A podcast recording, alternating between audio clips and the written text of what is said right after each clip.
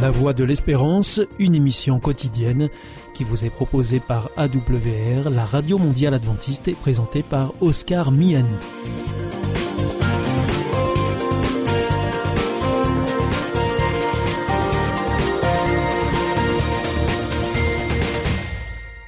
Nous sommes donc ensemble pour les 30 prochaines minutes. Merci de votre fidélité à la voix de l'espérance. Vous êtes toujours plus nombreux à nous écouter sur les ondes, par internet aussi sur www.awr.org ou aussi grâce à votre téléphone au 01 80 14 44 77 si vous nous écoutez depuis la France ou au 0033 1 94 44 77 si c'est en dehors de France ou si c'est depuis les États-Unis, vous composez le 1 712 432 9978 et il est important de souligner que ces numéros ne sont absolument pas surtaxés. Pour notre programme de ce dimanche, nous vous proposons l'étude de la Bible de la semaine qui vous sera présentée par Fabienne.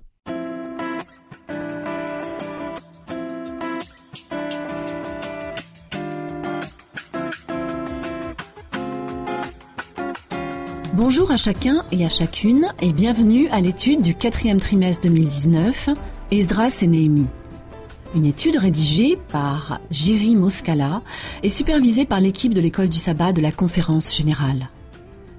Pour commencer, je vous propose de vous présenter l'introduction de ce trimestre intitulée L'Évangile selon Esdras et Néhémie. Esdras et Néhémie étaient des dirigeants exceptionnels, centrés sur Dieu, sur la parole et guidés par l'Esprit, qui désirait profondément que le peuple de Dieu prospère et que son nom soit exalté et proclamé dans le monde entier. Leur vie ont montré ce que Dieu peut faire à travers des leaders serviteurs dévoués et fidèles. À cause de nos natures pécheresses, de nos habitudes entretenues et de traits héréditaires, nous ne pouvons expérimenter de véritables changements que grâce à la puissance transformatrice de la parole de Dieu et de l'assistance du Saint-Esprit. Les croyants ne vivent pas par la force, pas par la puissance, mais par mon souffle, et en s'emparant des promesses de Dieu par la foi, ce qui a pour conséquence une vie spirituelle dynamique. Les leçons de ce trimestre illustrent que la vie est compliquée. Dès que nous essayons de faire de bonnes choses, les obstacles et l'opposition surgissent. Même les amis peuvent s'opposer à nous, publiquement ou en secret, et peut-être devenir nos ennemis. Les obstacles et la résistance au bien démontrent que Satan est vivant et que le péché est réel. Combattre Satan est impossible humainement, car le mal est plus fort que nous. Seul Dieu peut assurer la victoire, révolutionner notre manière de penser et nous donner la puissance pour vivre des vies équilibrées. Les découragements de la vie sont des occasions de changement. Les déceptions peuvent nous aider à nous concentrer sur l'essentiel et à accélérer notre croissance spirituelle à mesure que nous obtenons la victoire sur chaque crise par la force que Dieu nous donne. Ni le livre d'Esdras, ni celui de Néhémie ne se terminent sur une note optimiste. Le péché est un problème grave qui se propage facilement et rapidement. Le plus grand défi ne vient pas de l'extérieur, mais de l'infidélité à Dieu avec son propre peuple qui ne suit pas sa volonté révélée. Être fidèle au Seigneur et persévérer dans ses instructions est le plus grand test pour l'Église de Dieu.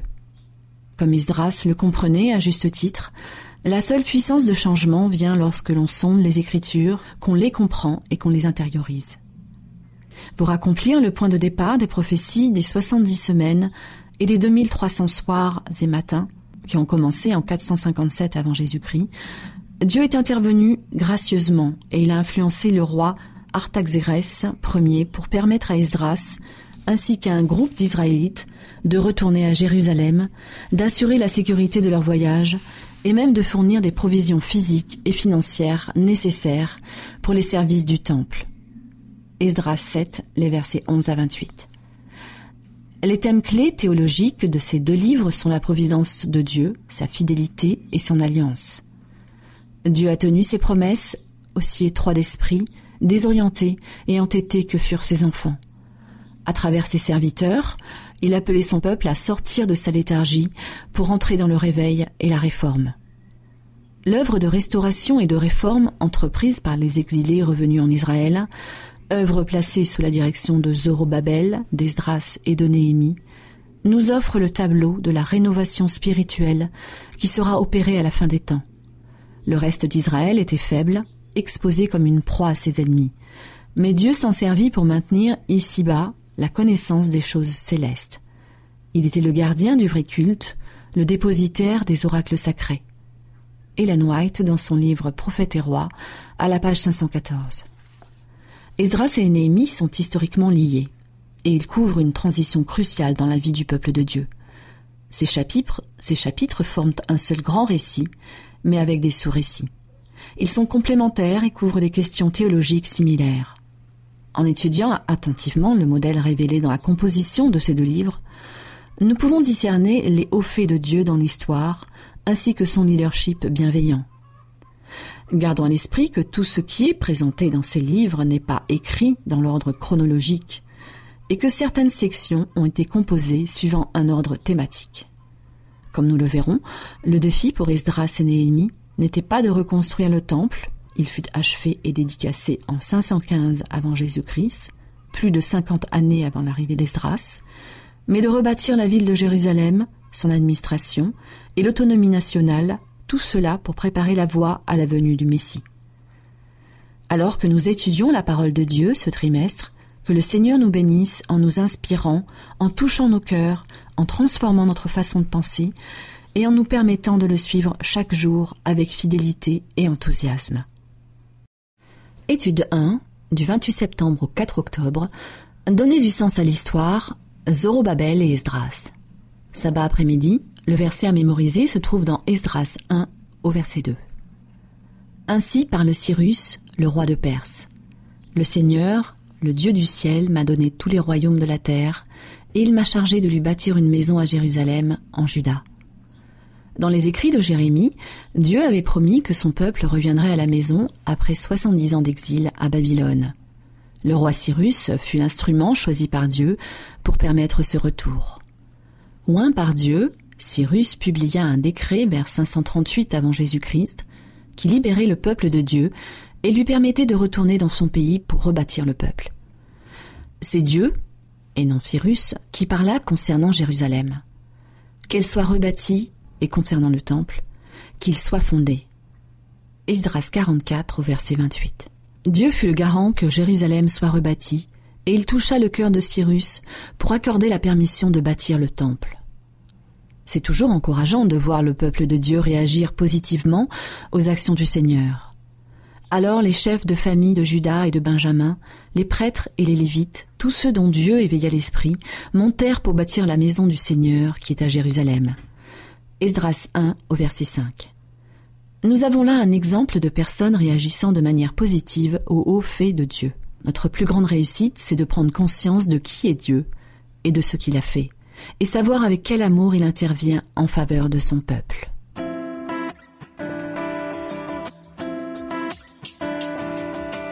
Dimanche 29 septembre, premier retour des exilés.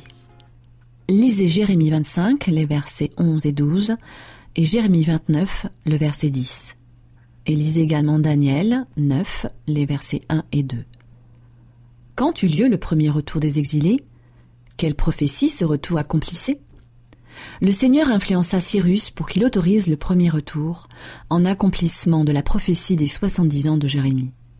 Jérémie avait écrit que la terre de Juda serait désolée pendant soixante-dix ans sous Babylone, mais qu'ensuite Dieu ouvrirait les portes pour le retour des captifs. Comme Daniel avait étudié les écrits de Jérémie, il comprit que le moment de ce retour promis était arrivé. Dans Daniel 9, Daniel est bouleversé parce que les soixante-dix années sont presque écoulées sans qu'aucun changement ne soit apparent, et le nouvel empire persan est à présent au pouvoir. Il se lamente et se tourne vers Dieu en demandant miséricorde et l'accomplissement de ses promesses.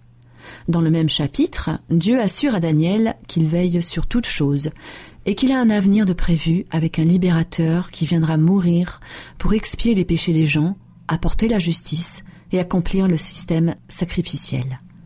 Dans les faits, Dieu était en train de dire Daniel, ne t'inquiète pas. Puisque le véritable libérateur viendra, je vais également envoyer un libérateur pour vous maintenant. Peu après, Daniel poussa Cyrus, roi de Perse, à ordonner la libération des captifs. Dieu est toujours fidèle à ses promesses. Voir Daniel 10 pour la manière dont Dieu est intervenu afin d'assurer la prospérité de son peuple dans sa patrie. Esdras 1 rapporte la proclamation du roi Cyrus que la nation d'Israël était libre de retourner à Jérusalem et de bâtir la maison du Seigneur.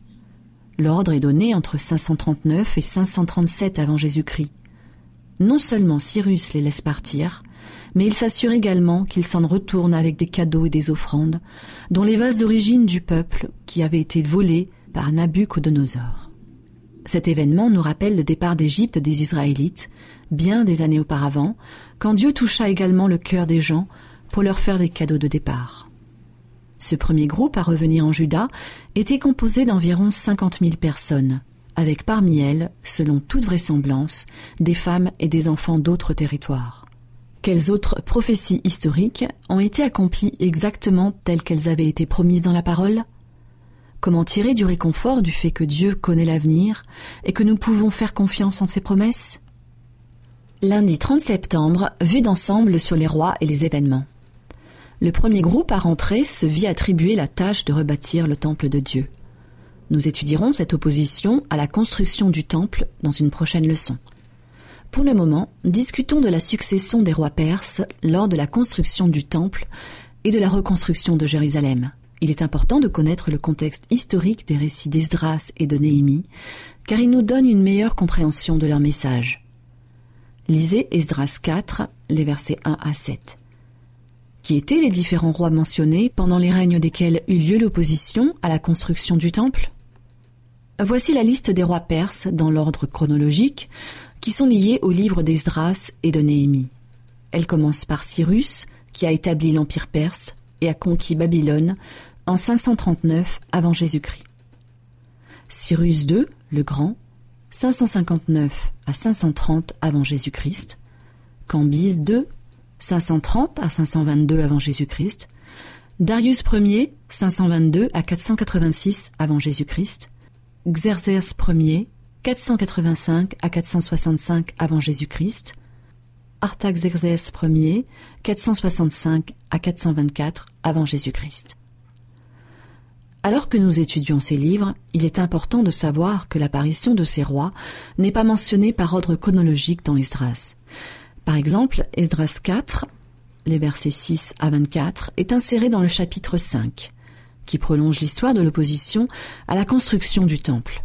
Par la suite, les lettres impliquant Xerxès Ier, appelé également Assuérus, et Artaxerxès Ier, décrites dans Esdras 4, interviennent après les événements rapportés au chapitre 5 et 6, qui traitent de Darius Ier. Cette séquence peut sembler déroutante pour les lecteurs, et elle peut expliquer en partie pourquoi, au fil des siècles, ces livres ont plongé les gens dans la confusion. Alors que nous parcourons ce trimestre, la connaissance de l'ordre des événements nous aidera à mieux comprendre les messages d'Esdras et de Néhémie. Vous est-il souvent arrivé de trouver dans la Bible des choses qui vous ont dérouté? Comment pouvez-vous apprendre à faire confiance à Dieu et à sa parole, même quand vous tombez sur des choses qui semblent n'avoir aucun sens? Pourquoi est-il important de le faire? Voir Esdras 55, les versets 8 et 9.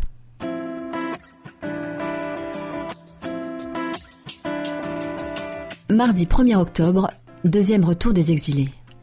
Dans Esdras 7, les versets 1 à 10, et Esdras 8, les versets 1 à 14, nous voyons que le roi Artaxerxès Ier permet à Esdras de retourner à Jérusalem, en 47 avant Jésus-Christ, et de prendre avec lui quiconque était disposé à retourner au pays. On connaît peu de choses sur les rapports entre le roi et Esdras, et l'on ignore si Esdras travaillait la cour. Esdras 8 énumère les chefs des familles qui repartirent, en commençant par les familles de prêtres, suivies des familles royales, pour finir par la population juive en général. Douze familles sont nommées de manière spécifique, ce qui donne l'impression qu'il s'agit d'un rappel délibéré des douze tribus d'Israël. Le passage fait la liste d'environ 1500 hommes, ce qui ferait un total approximatif de 5000 à 6000 personnes, en comptant les femmes et les enfants. C'était un groupe bien moins grand que le premier groupe qui était retourné avec Zorobabel et Josué. Lisez Esdras 7, les versets 1 à 10. Que nous apprend ce passage sur Esdras? Esdras est un scribe avec un héritage sacerdotal. En tant que prêtre, il est descendant d'Aaron, le frère de Moïse, qui fut le premier prêtre de la nation d'Israël. Grâce au récit rapporté dans Esdras, ainsi que dans la tradition juive, le nom d'Esdras est tenu en haute estime encore aujourd'hui. Nous ignorons si Esdras fut ou non employé comme scribe à la cour du roi Artaxerxès. Cette description d'Esdras en tant que scribe renvoie donc soit à ses précédentes responsabilités ou à ses compétences dont il a commencé à se servir après son arrivée en Juda. Cependant, Esdras a dû travailler au contact d'Artaxerxès pour que le roi fasse de lui le chef de l'expédition. Dans Esdras 7, verset 6 et Esdras 10, Esdras est qualifié de scribe ou lettré, versé dans la loi de Moïse.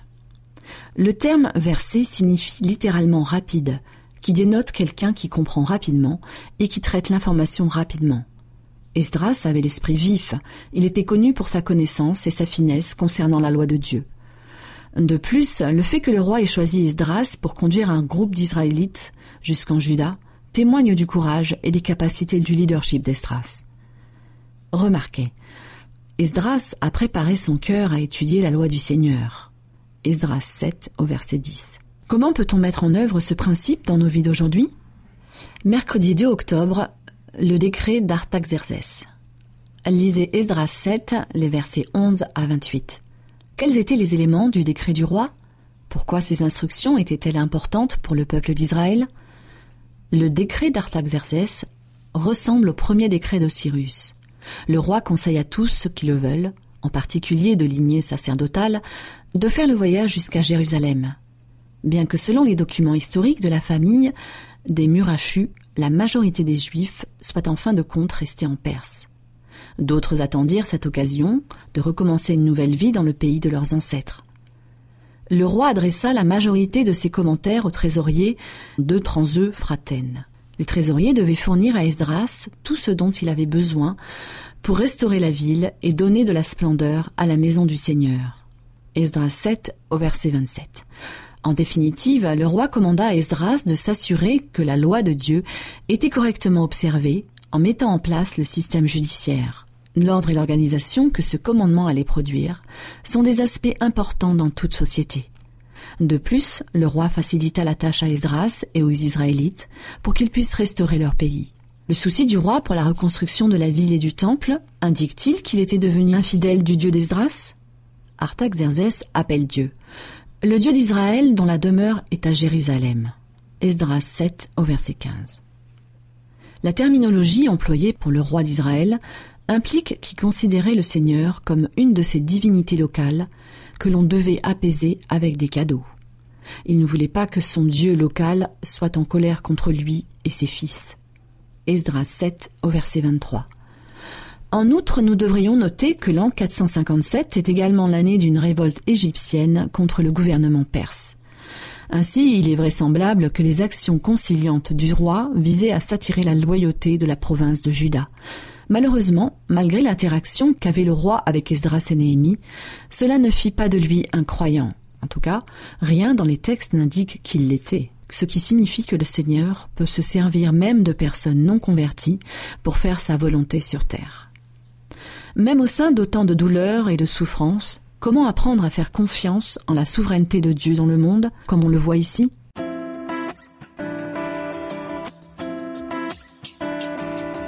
Jeudi 3 octobre, de l'importance de l'éducation.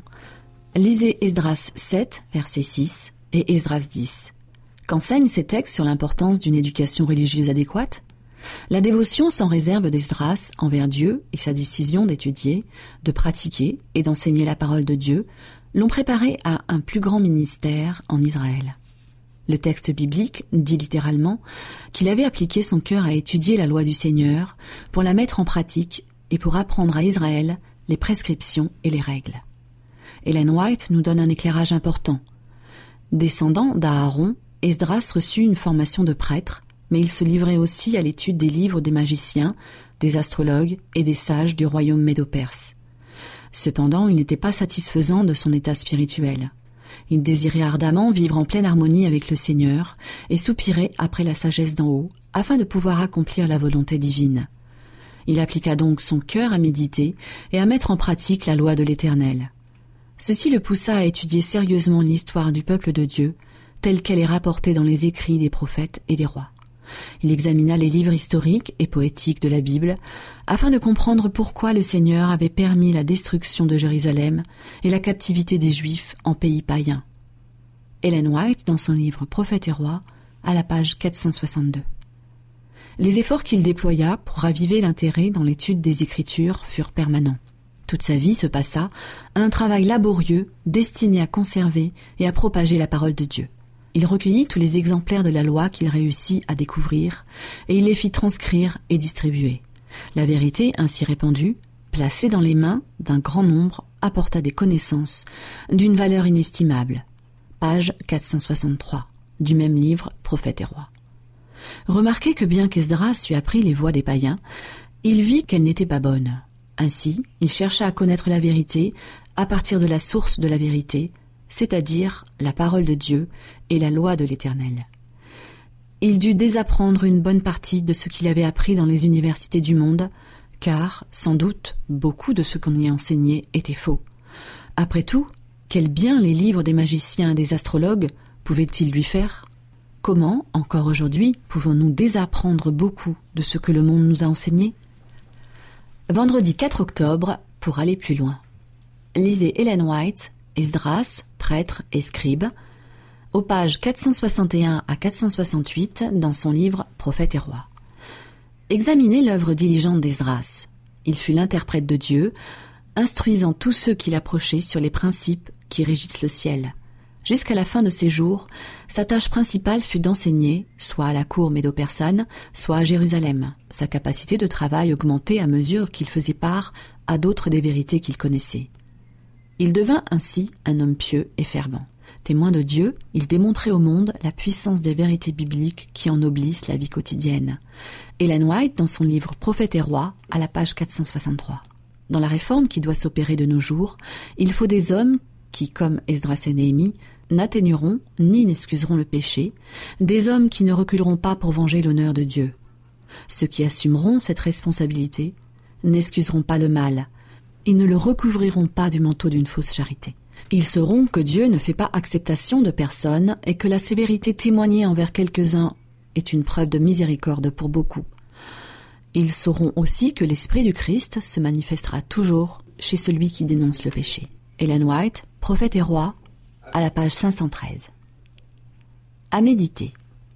Premièrement, c'est vrai, nous avons reçu bien des promesses merveilleuses de la part du Seigneur. Toutefois, en même temps, Dieu ne s'impose pas à nous.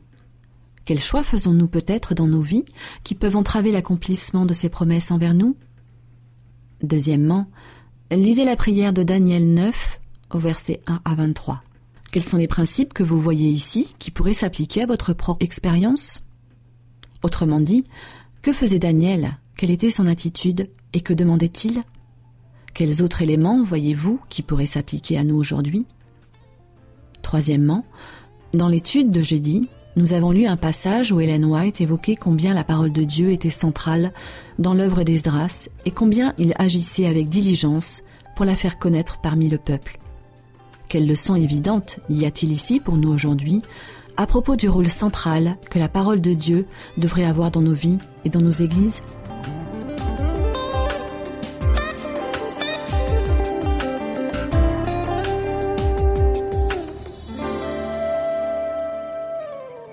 Connais-tu l'IEBC Non, c'est quoi?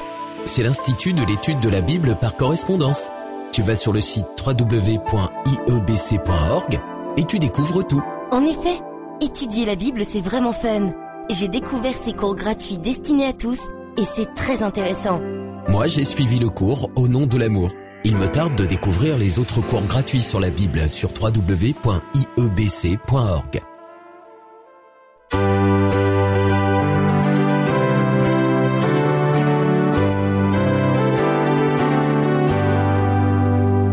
This is Adventist World Radio, the voice of hope. Si vous souhaitez réécouter ce programme ou bien le partager avec vos amis, retrouvez-nous sur www.awr.org. Vous pouvez aussi nous suivre par téléphone. Depuis la France, il vous suffit de composer le 01 80 14 44 77. Si vous êtes en dehors de France, eh bien vous composez le 00 33 1 80 14 44 77 et depuis les États-Unis, eh bien vous faites le 1 712 432 9978. Et pour nos coordonnées postales, eh bien c'est la Voie de l'Espérance IEBC, boîte postale 100 77 193 Damary Lélis, CEDEX. Notre émission est maintenant terminée. Vous étiez à l'écoute de la Radio Mondiale Adventiste et c'était votre émission La Voix de l'Espérance. Je vous donne rendez-vous dès demain à 4h30 sur les 6155 kHz bande des 49 mètres, en temps universel, à 8h sur les 15 145 kHz, bande des 19 mètres, et enfin à 20h sur les 9780 kHz, bande des 31 mètres. Je vous souhaite une très bonne continuation, que Dieu vous bénisse. À demain.